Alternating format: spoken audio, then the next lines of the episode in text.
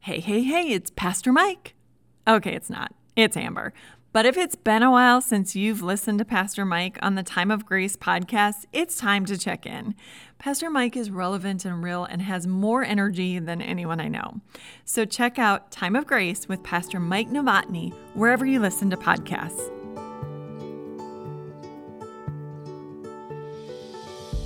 We are on episode four of our Office Max series. And this episode is for those of you who, like me, are planners. Hey guys, it's Amber, wife, mother, warrior, type A child of God. Here at Little Things, we examine everyday issues from a biblical perspective with one simple goal to know and love God more. Thanks for joining me.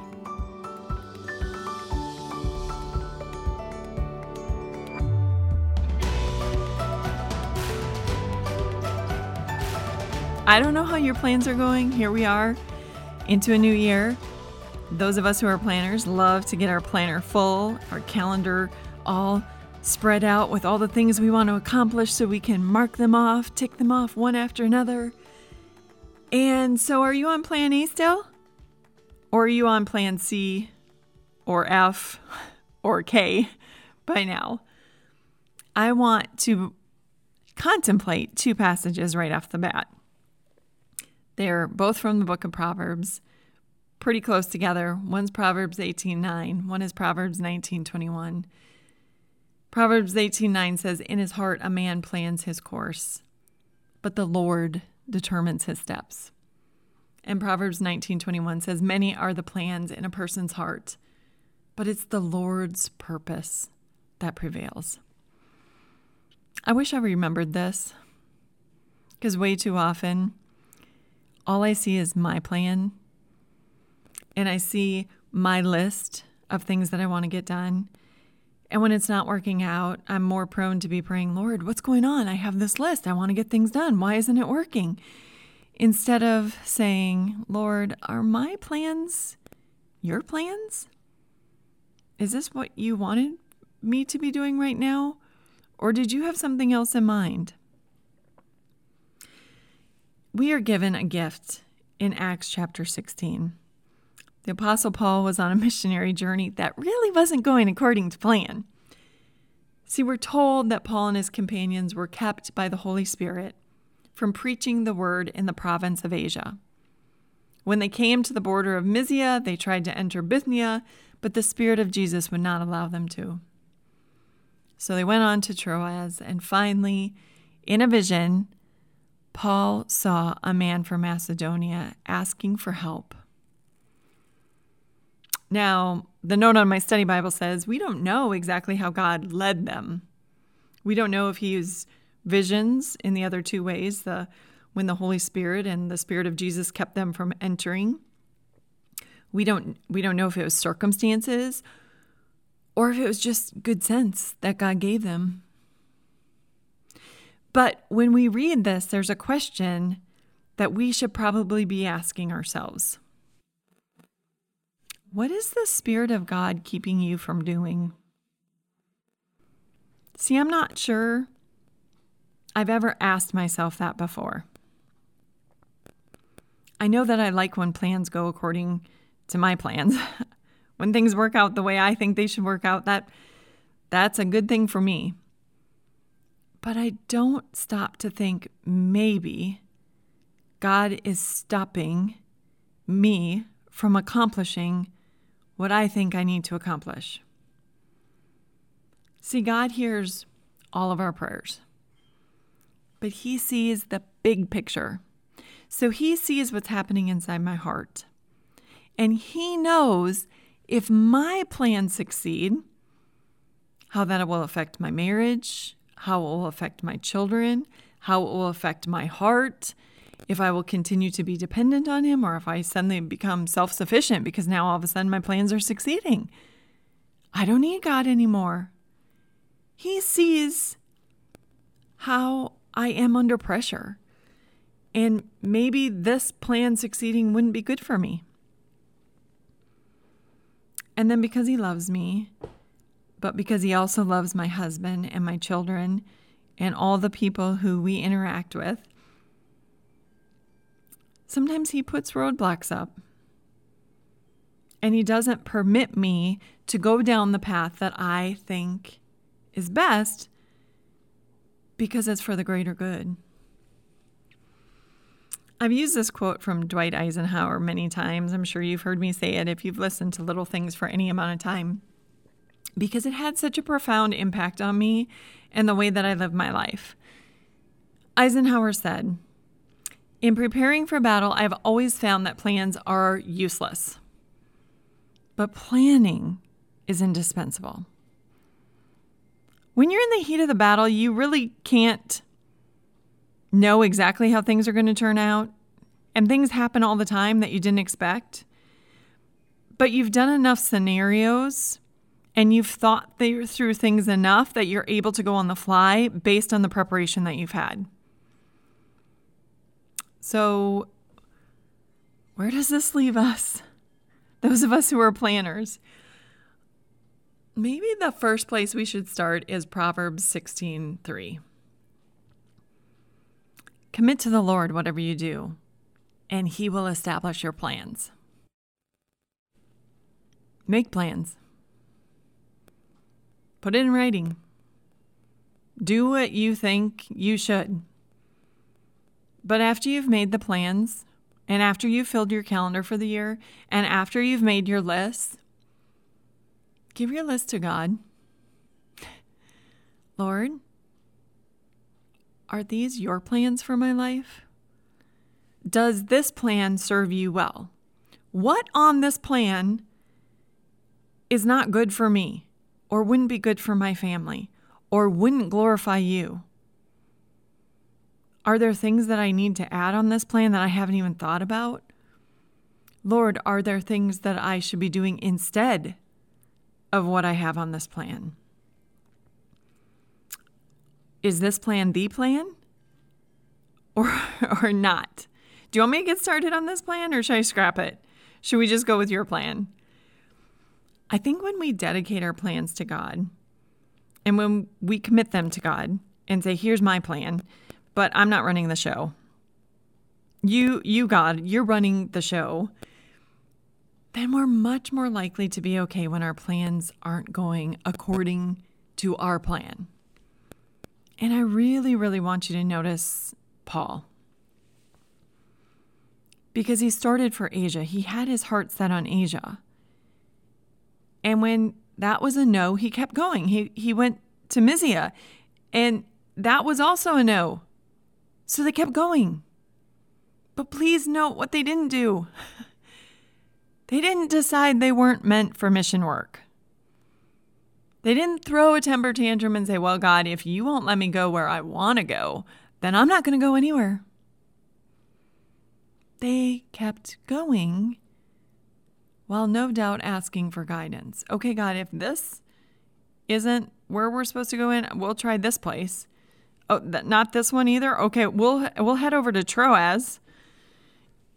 And there God said, "Well, you know, the real plan is this. I needed to hear that because as a planner, I'm not always so gracious when my plans aren't working out. And I'm not always so compelled to say, okay, well, hmm, this isn't working out. So, Lord, just put me where you want me. Maybe in all of this, one of the things that we can take away is maybe we need to change our prayers. This year, I had the experience of going through a situation with a child who was trying to decide the next step for their future. And if it's been a while since you've made this decision or since you've um, walked through it with a child or a grandchild, it's a fairly complicated and terrifying experience to be looking at options. Do you go to this college? Do you do this program? Do you go here? How, how is this supposed to work? Do you have enough money for this? Is this going to work out? Is this going to happen? So I was walking through this experience and we thought we knew where we were going. We thought we knew the plan. And we were going through the hoops and it all seemed to be working out perfectly until it wasn't. until there was just this stop.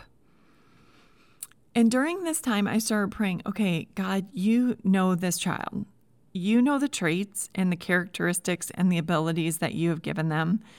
So we need you. We need you to show you, show us where you want them to go.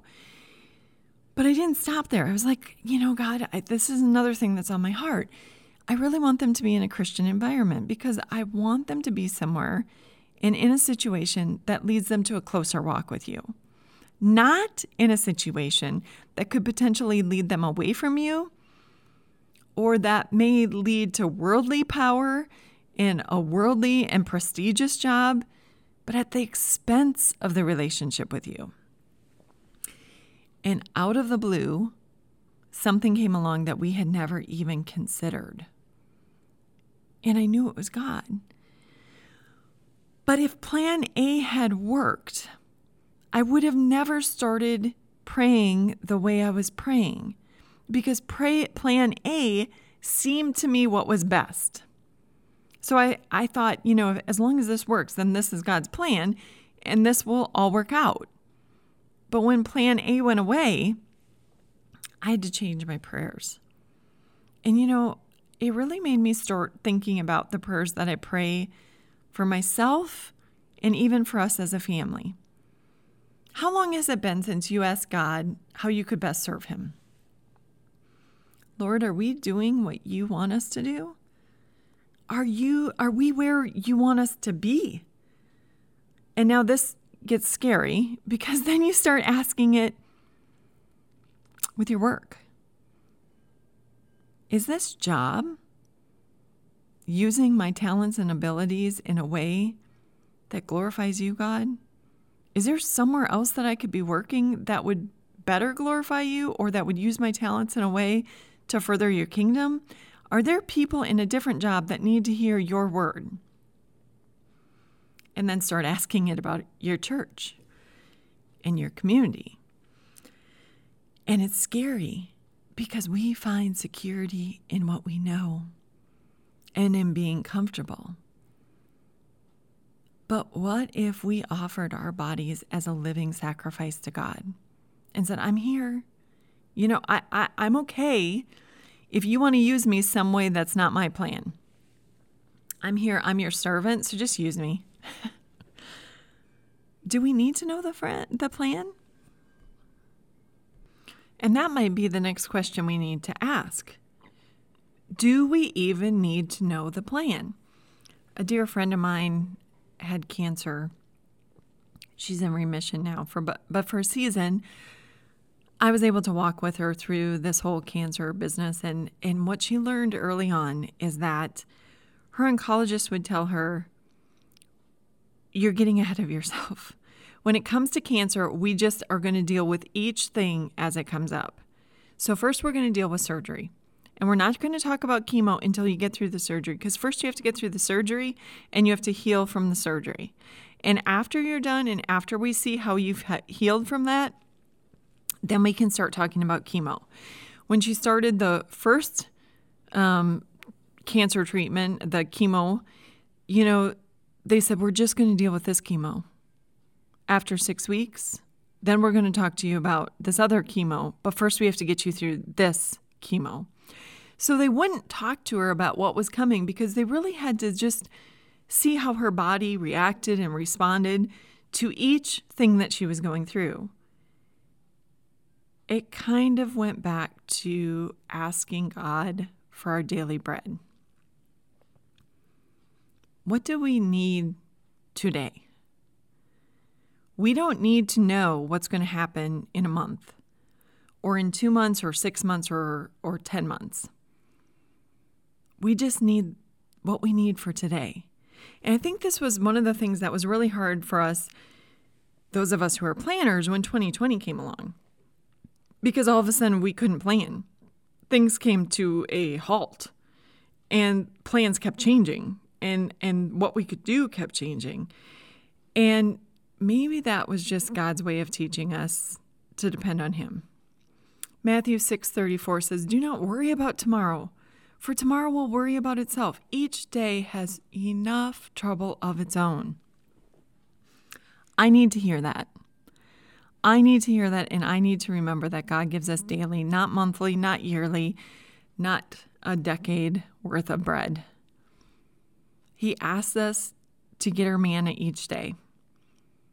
He'll give us the strength, He'll give us the patience, He'll give us the supplies, whatever we need for today, and tomorrow He'll give us what we need for tomorrow.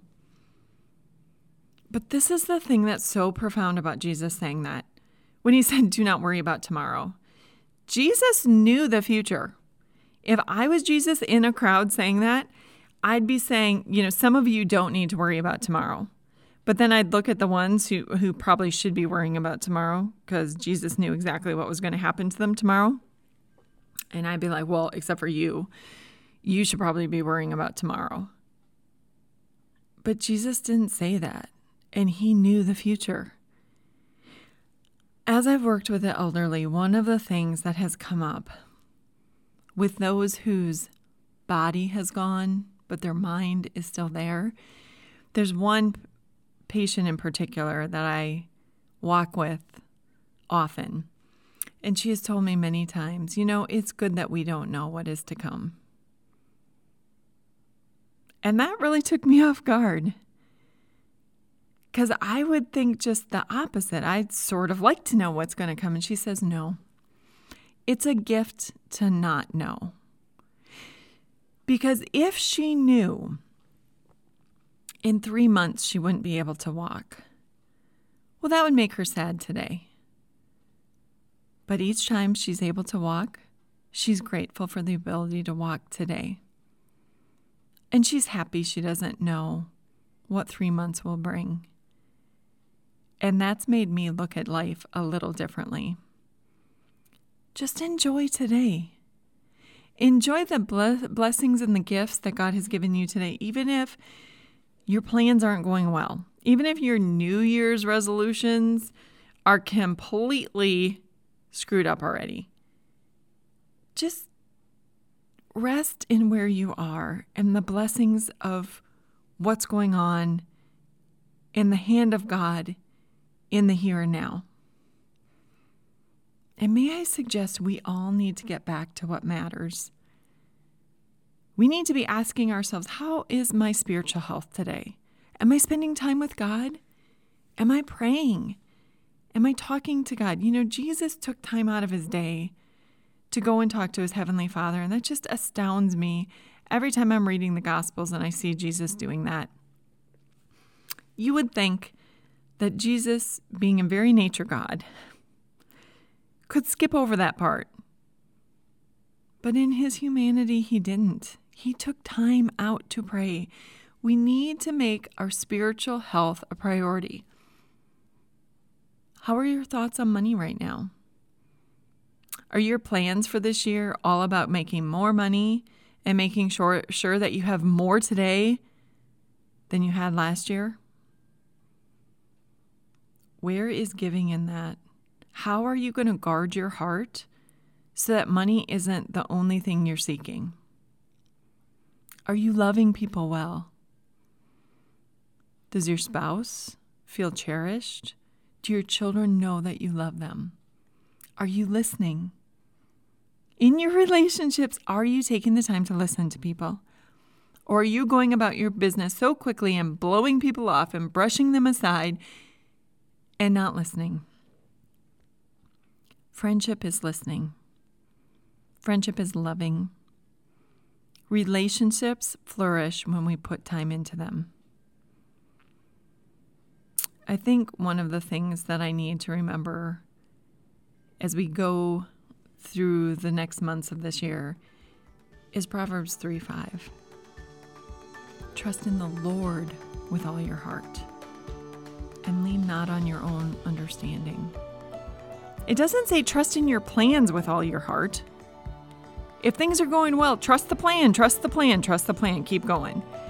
It says trust in the Lord. You know why? Because plans change. That uh, sometimes we can be so focused on the plan that we forget to focus on the planner. I don't want to do that. God, here are my plans. Do with them what you want. If I'm going in the wrong direction, yank me back. I need you. I, I, there's so much I don't know. So here, here's my heart. I want to walk with you. You lead the way, and I'll go where you want me to go. This has been Little Things, because in God's kingdom, the little things are the big things. Hey guys, I just want to take a minute to thank every single one of you who has taken the time to pray for the important work we're doing, or made a donation, or took the time to encourage any one of us at Time of Grace. I want you to know we appreciate you and we're thrilled to partner with you to bring the hope of the gospel to the world.